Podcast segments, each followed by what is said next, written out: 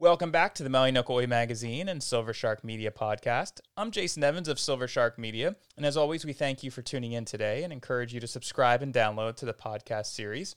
I'd like to welcome our next guest, Kevin O'Brien, the president of the Papahanao Mokuakea Marine Debris Project, or PMDP. So, Kevin, thanks so much for taking the time to chat today. Yeah, absolutely. Thanks for having me on. And, and the first question, no worries. The first question is, is was my pronunciation correct? Yes, mostly correct. Yes, it's uh, the Papahānaumokuākea Marine Debris Project. It's a it's a it's a tough one. What is the significance of of that work?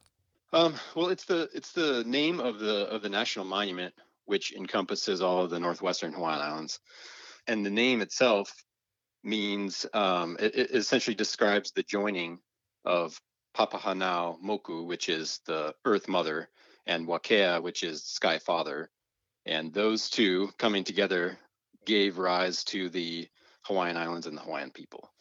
And so that's the, the significance of the name. And if, if you're looking on a map, you reference it's, it's the Northwest Hawaiian Islands. For, for people that may not be as familiar, um, the Hawaiian Island chain is not simply the Oahu, Maui, Big Island. It is a larger, larger chain. So, how much space does the Northwest chain kind of encompass? Yeah, I mean, it's huge. And that's kind of one of the things that we've run into, you know, doing a lot of outreach here in Hawaii is that, you know, many people are they're aware of the northwestern Hawaiian Islands, but don't really know too many details about them or, or really, you know, how how close or far away they are from the main Hawaiian Islands. And so it's huge. It's an enormous area, and it it extends for about 1,300 miles to the northwest of Kauai and Niihau.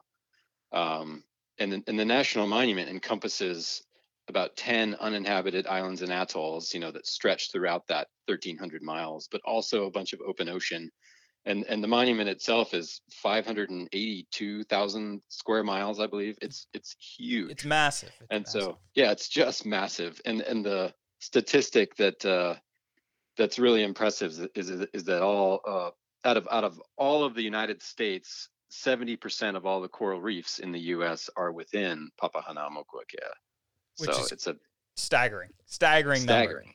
And, and, yeah, staggering. And so what also kind of going to the basic you know question and answer. What is a national monument? How does that differ from say a national park? Sure.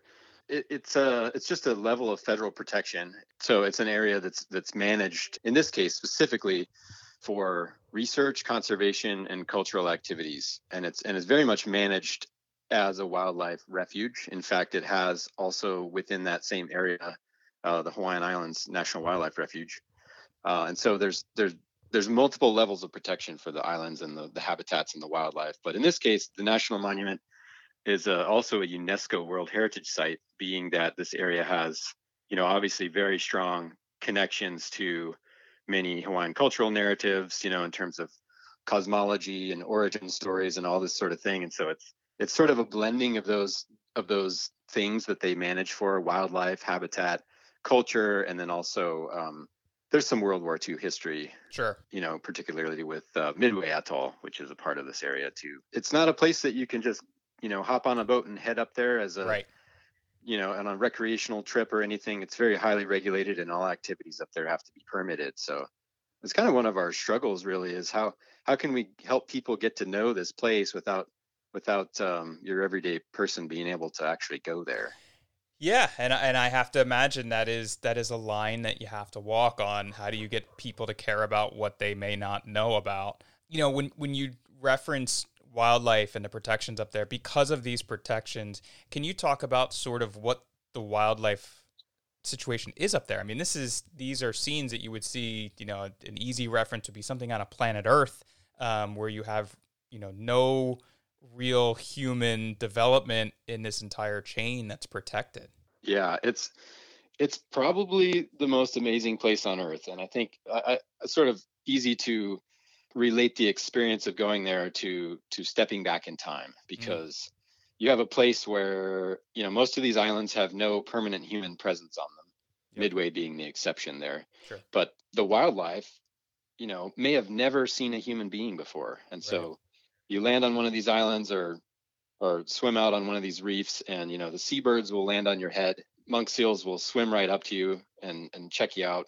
And you can you know stand in ankle deep water right off the beach and have fish swimming around your ankles you know which Wow. you never see here in the main hawaiian islands. And so it's just it's just incredible. And so that's kind of one of the things we like to to show is that here's this place you know that that I hope more and more people will begin to realize is part of Hawaii. Mhm. it, it's worthy of, of more attention and protection and and that sort of thing. So you know island species in particular are always kind of more sensitive. And so here we have these really sensitive island ecosystems. That are really prone to getting hit by invasive species and that Right. sort of thing. And obviously all these talks about uh, climate change how it's impacting the reefs and and all the other the other wildlife but a place like that is really vulnerable and so that's why we you know we do what we do is is really to mitigate the threat to wildlife Yeah, and that was kind of leading into my next point was, you know, it is so protected, it is so isolated, yet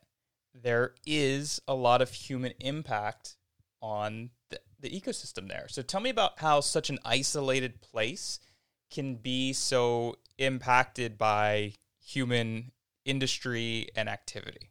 Yeah, that's it's it's it's pretty shocking. So I was actually at the gas station the other day, and we were getting rid of the last load of marine debris from our our last cleanup trip that we just returned from. And I was filling up the PMDP truck, you know, and in the back we had a load of tires that were, you know, part of what we picked up off the, the shorelines up there. And it just occurred to me looking at this truckload of tires that every single one of those was picked up between 700 and 1300 miles from the nearest road Right. you know, which is crazy if you think about it. So here's this place that's supposed to be a sanctuary for wildlife. Uh, there are no human inhabitants to throw their own garbage in the in the waters and on the beaches there, and yet it has such an an unproportional, inordinate, you know, amount of impact from that from that problem. So it's kind of the way I think about it is really just an, as an indicator of the scope and scale of the larger problem of plastics in the ocean Mhm. in that here's a place that's arguably the most remote island chain on earth no human inhabitants and yet here's all this stuff and Yeah. so there if there was ever a place that shouldn't have this stuff it's Papahānaumokuākea but here we are so What kind of things are you finding on these islands? pretty much anything you can imagine that's made of plastic and that floats Yeah. we find it and you know it's actually kind of fun walk you know sobering but in the same sense fun walking down the shorelines and just because you know seeing what you find because it's kind of like a scavenger hunt Right. you know we found motorcycle helmets and car bumpers and floating docks and bowling balls and golf clubs and toys and you know fully intact fluorescent light bulbs and um, just really just about anything. It doesn't seem to discriminate. If it floats and it's made of plastic you know we, we find it. Um, and it's interesting to see you know what we find the most of because it's sort i guess it's sort of telling as to really what's making up most of the floating debris in the ocean. Um, and so we've been we've been collecting some data on this stuff over the years with the goal of being able to quantify how much is accumulating on the shorelines. And so and what that was are you, part of our what are you finding part of our- stuff? well, it's a lot of um, first of all, you know, anything big that's made of plastic with wind and wave action and UV and all that, they break down into smaller pieces. So our our most frequently found item is plastic fragments. Um, you know, which can be a fragment of a buoy or a fragment of a laundry basket or a bottle or that sort of thing. But in terms of just fully intact items, it's a lot of stuff from the fishing industry. We find a lot of hard plastic and foam fishing floats. Um, we find a lot of bottles, drinking bottles, Sure. uh, you know, shampoo bottles, that sort of thing, jugs, uh, stuff with caps that allow it to float. Right. There's a lot of stuff like um, eel cones. There's a hagfish fishing industry that uses these little black plastic fish fish trap cones as part of their gear. And for whatever reason, those tend to disassociate with the rest of the gear, and we find them in huge numbers on the beach. And they're particularly dangerous because the juvenile monk seals will get their snouts stuck Sure. in these Yeah. eel cones and that sort of thing. What we find probably the most of by weight is the the derelict fishing nets, which Right. is the real problem. Sure. So And it makes you you talk about the things that float. It makes you think about how many things have gone in the water, fallen off barges that don't float, that are just heading straight down and, and affecting the ecosystems that way. Yeah, absolutely. So let's talk about you guys just had a, a really big cleanup, um, kind of ending around Earth Day. Tell me about the most recent expedition you did, and and I've heard you say we pick up lots of lots of. I want people to hear the um, mathematics on what lots of means because the numbers that you guys posted are staggering. Yeah, it's true. So we came home uh, on just before Earth Day, I guess it was, uh, after spending 23 days at sea. Uh, we chartered a 180 foot supply vessel, which is a perfect platform for the job. A couple of cranes, couple of cranes on board, and a big back deck that's just like a big floating pickup truck to yep. create big mountains and piles of this stuff. So we were gone for 23 days or so, and then of that, obviously, you're you're you're getting there for part the t- part of the time. It's so far away, you know, to get to our first work location, for instance, that was uh, Kamole Island, Laysan Island. Uh, it took us just four days of just motoring on the ship to get there. So yeah, out of those whole, you know, out of the whole project, we we spent 13 of those days actually cleaning up, and and and that yielded 94,400 pounds of of debris. You know, and so that's 47 tons is the number, and we always like to kind of equate that to something people can visualize. Yeah and unfortunately it's been so busy since we returned i haven't been able to just simply google it and see how many humpback whales or school buses that equals but right. it's maybe maybe the listeners can can google it for themselves what 47 tons is equivalent to but it filled up a good portion of the back deck of the ship and and you guys on, on your website you have imagery of um, what just some of that looks like i mean there's photos that that really put into scale where you have you know 10 of your volunteers laying on sort of a, a cargo full of trash bags and, and debris that's collected that really kind of puts those visuals into place. Um, it, it's a massive amount, and it makes me wonder how much more is still out there that you just were unable to to access. I mean, I have to imagine it's just it, it, it's a lot of it, it it collects a lot over time, which is you know what you're showing and and what you're trying to help help solve. Right. It does collect a lot. And so we obviously didn't get everything on this particular trip. And um, I think it would require several, you know, two to three of these larger scale projects annually to keep up with the influx of debris, which is part of our strategic plan as a nonprofit to be able to ramp up these efforts to that point where we actually are keeping up with the influx of accumulation. Yeah. But you know, even even if just with a project like this where we're not able to get everything um, i felt like this time we had a really big impact you know what we focus on primarily when we get to an island we might only have you know three days at each island location to conduct the cleanups. But what we focus on first is simply pulling off all of the entanglement hazards we can see from the entire island which is which is really the main thing that protects the hawaiian monk seals yeah. and the turtles from getting tangled up and you know choking and, and dying and that sort of thing. And so prioritizing that um, i think is is the most important thing that we do. And then and then if we have more time then we'll focus on plastics because you know you have 22 species of seabirds yep. i believe up there and many of them sit on their nests you know on the beach or in the vicinity of the beach and pick away at whatever's sitting on the beach around them yep. which most of the time is lots and lots of plastic and so that does have an impact too. Uh, but with you know obviously limited time and resources, focusing on the entanglements is is really the the name of the game. Yeah. So. Yeah. Well, it is it is such a large puzzle to to try to solve all the pieces. So you do kind of have to go, you know, compartmentalize a little bit and and and work on the areas that you have the most uh, manpower behind uh, on each trip. And so it, you know, big yeah. picture with with these conversations, and and you know, I produce a show called Awesome Planet that focuses on a lot of conservation efforts. And when you get into the big picture outlook on something like this, in your opinion, how do we get to the mode where next year, you know, maybe this year it's 47 tons, and next year it's 40, and in five years it's four, and in 15 years it's less than one ton. How do you envision that sort of scale happening? um, on a on a big picture outlook. Yeah, and that's kind of the the big question. The burning question is, you know, how do we how do we solve the problem? You know, it's always related to the the analogy of oh, your bathtub's overflowing. Do you just try and mop it up off the floor while it's pouring out of the over the top of the tub, or do you just turn the tap off? You know, and right. so obviously beach cleanups are a, are a mitigation tactic yep. that don't solve the real problem. And so for us, you know, the mitigation tactic here is to keep up with the accumulation simply so that this incredible protected area, you know, gives its best shot to the wildlife for survival. Right. And so for us, it's more about the place than the issue of marine debris. You know, this is the one issue that we can really have an impact today yep. to, to mitigate some of these threats to wildlife, which which are significant. Yeah. I mean, the entanglement issues they suffer up there are are significant. So, but really, you know, ultimately to solve it, and and I like your your numbers. That's really optimistic. Very optimistic. Very, Very hypothetical. yeah, yeah.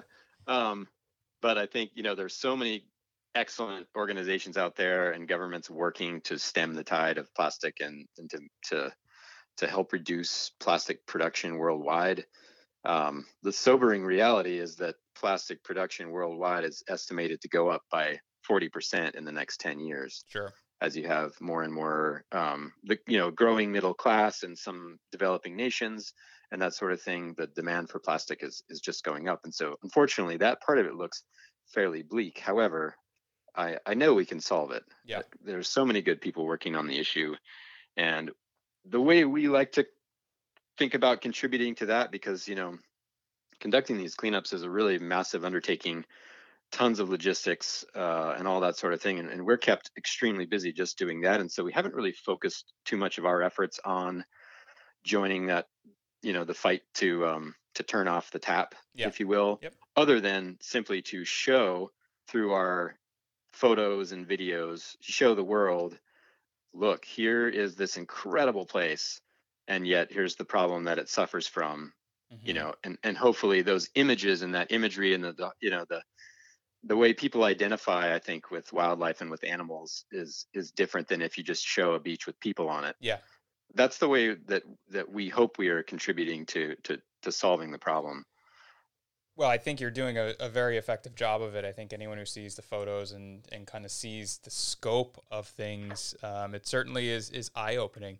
How how did the marine debris project originate? How did it start? Yeah, well, it's been it's been actually a project run by the federal government um, since the late '90s, mm-hmm. uh, run by the National Oceanic and Atmospheric Administration, and and I worked for NOAA for about 12 years, and part of my job was um, helping coordinate and lead the marine debris removal missions in Papahanaumokuakea. And NOAA did a tremendous job of of making that work happen despite a lot of competing priorities for for time on the ship and for staff and with limited funding and that sort of thing. And so what became evident to me was that despite um, NOAA's very best intentions, that we needed another mechanism to be able to make these cleanups happen yeah. and to be able to put in the energy and the time and the resources to make them happen more frequently, yeah. several times a year, to really keep up with the problem. So I jumped ship from NOAA in 2019 and created PMDP. And then it's been a really wonderful transition with tons of support from NOAA and from the U.S. Fish and Wildlife Service and the state of Hawaii. And so this most recent cleanup was was organized by us, but in many ways funded and and all the resources essentially for these very expensive operations provided by those by those agencies as well. So we've we've created a really nice partnership where we can pool resources, um, and and PMDP will take the lead on on on being the driving force for making them happen annually. So which is great. Uh, I, I think you know you you have a very challenging you know logistic and physical goal every time you guys go out to have partnerships at that level um, that also appreciate the importance of it I think is massive. Um, rather than just trying to go at this alone, obviously, which would be probably a, more of a logistical nightmare uh, than it is already. So let, let's talk sure. about logistics. Um, you know, when you you talk about going out a couple times a year, you did reference it takes you a couple days just to get to your first site. When you're planning these expeditions, how much goes into that in terms of uh, you're looking at goals, transportation, the vessel, uh, manpower, what is the logistic process like behind planning each of these expeditions and how far in advance do you do that? Yeah, it's definitely a full time job. So, to give you an example, we actually started our first talks about this most recent project uh, with the project partners, you know, having monthly or biweekly planning calls. We started those talks uh, about 14 months ago. Wow. And so, you know, especially when you're when you're talking about doing things in partnership with different organizations, it gets uh, more complicated in some regards. You have personnel to make sure we, everyone has standard training and certifications, and you know all all those sorts of things. You need to just get the people on the boat, and then you have a vessel to charter, which is a big contract um, situation, yep. uh, competitive contract, and uh, and and and then you have all kinds of gear boats to get ready, boats to inspect, you know, uh, all your boat drivers to get checked out and, and recertified and, and, and then obviously funding everything. And so pulling together the funding from grants, from donors, from contributions from the different agencies. It's, it's a lot of coordination and it's really fun, you know, to be honest with you, it's yeah. a, it's a great job. And um, I'm always so, um, I don't know, just thrilled to see how much everyone cares about this issue but it's, it's a beast. Putting together one of these things is a beast. And so we got back, you know, around Earth Day, and then my calendar is just filled up this week with uh, with meetings and calls about the next one, which is going to go out in August. And so it doesn't uh, it doesn't stop. You got to put these things together way ahead of time. So one thing I I've learned in you know covering stories like this for for Awesome Planet is I I typically get responses from kind of two different uh, sections of people. The first section will be how can I get involved? How can I physically go help do this? How can I lend support to this project, to this organization? So if there's someone out there who's listening who says, okay, you know, these pictures made an impact on me, this cause made an impact on me, I want to go try to help. I bring certain toolkit that can be of use. If I wanted to go in, you know, fall of 2021 or the next spring of 2022, how could someone like that reach out to get involved? Sure. Well, they can definitely visit our website, uh, www.pmdphawaii.org. And um, we'll be, uh, you know, you can sign up for our newsletter on the website and then um, reaching out, reaching out to me, you can, you can email info at pmdphawaii.org. I think uh, one of the things that um, that's important to keep in mind is that you know, there's only 12 berths on the ship, only 12 mm-hmm. bunks to fill. Mm-hmm. And so while we would be overjoyed if we could take everyone who's interested in volunteering out on one of these cleanups, the sad reality is that we can't. Right. We, we can take a, a couple of you, yeah. you know? um, but obviously there's a lot of qualifications involved. And so um, it's, it's tough. It's not like, uh, you know, a, a beach cleanup with yep.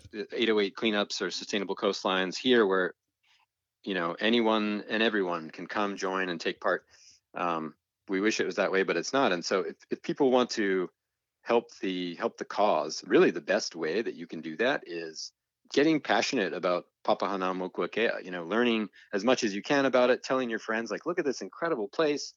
Um, and then obviously, uh, you know, obviously there's the uh, the whole donation or contribution part of what we do that we're hoping to be able to build a grassroots community in Hawaii of people that care about this place, yeah, that want to contribute in that way. Um, and so, but you know, just staying involved and and and learning about what you can about this place and and staying tapped into to our newsletter uh, if there are volunteer opportunities in the future absolutely we encourage everyone to chase their passion and, and try to try to get involved in that way you kind of answered the second part of the question which was the, the other group that i always get is I can't do these things. I get seasick. I can't stay out on the water for three weeks, two weeks.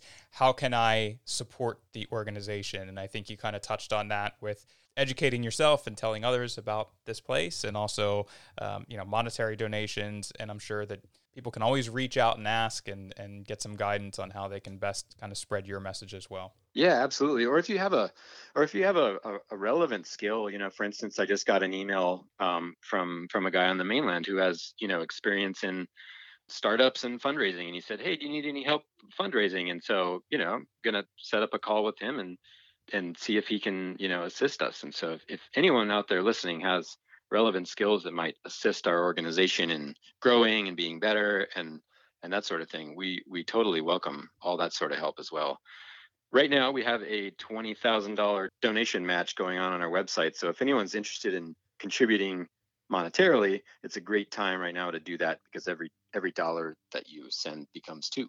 Awesome. Uh, Perfect.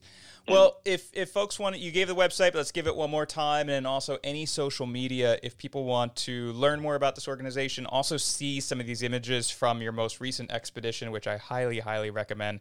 Um, so, website, Instagram, lay it all out there. All right. So our website is pmdphawaii.org, and that's the acronym for Papahanaumokuakea Marine Debris Project, uh, pmdphawaii.org. And then you can follow us on Instagram, Facebook, and we're just sort of getting our Twitter sort of in a better place. But our handle for the social media is at PMDP Hawaii. Awesome. And so those are the best ways to. We have a rock star social media team that uh, really put together some really cool content while we were out on this uh, last mission.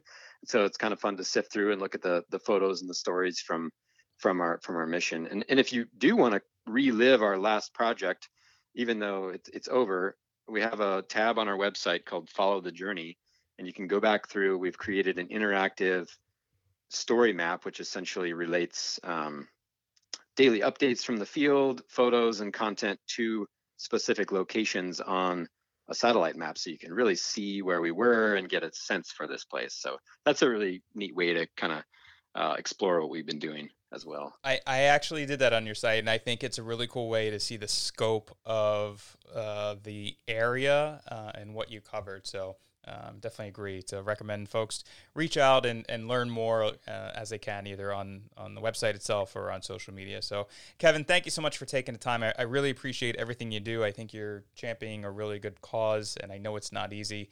Um, and you know the imagery you brought back uh, it shows why there's such passion behind it so once again I, I, say thank you for the work that you and your team have done and for taking the time to, to chat and, and inform our guests a little bit more about the organization yeah, absolutely. Thanks for uh, helping us get the word out there. Stay tuned for our um, our upcoming August and September project in partnership with NOAA, and that's going to be a month long project where we're this time we're going to focus on cutting the derelict fishing nets off of the reef. So we'll be doing a lot of free diving and pulling pulling nets out of the water this time, which is the whole other component to what we do. So stay tuned.